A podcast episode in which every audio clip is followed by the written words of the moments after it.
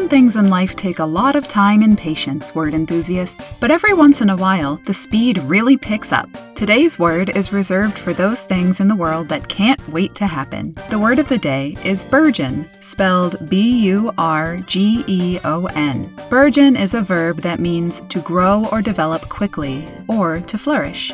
Burgeon appears in Stephen Brusatte and Zhe-Xi Luo's article about the evolution of mammals, as published in Scientific American on June 1, 2016. Among the other mammals that made it through were some of the earliest placentals, those species like us that give birth to relatively well developed young. But only after the end Cretaceous extinction did these advanced mammals burgeon and split into the major modern subgroups, including rodents and primates. The reason for their sudden about face is clear. With Tyrannosaurus, Triceratops, and kin out of the way, these placentals now had a clear playing field to conquer, and once again they quickly evolved to fill available niches.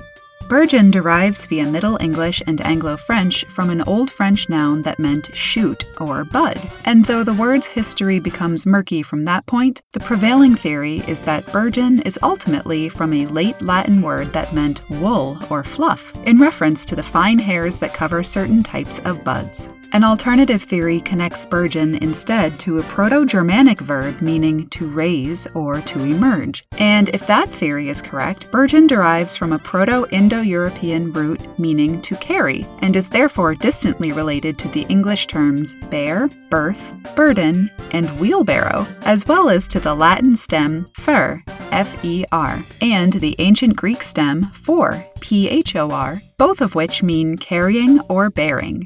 It's easy to find yourself getting carried away when you're learning new words with Word of the Day at dictionary.com.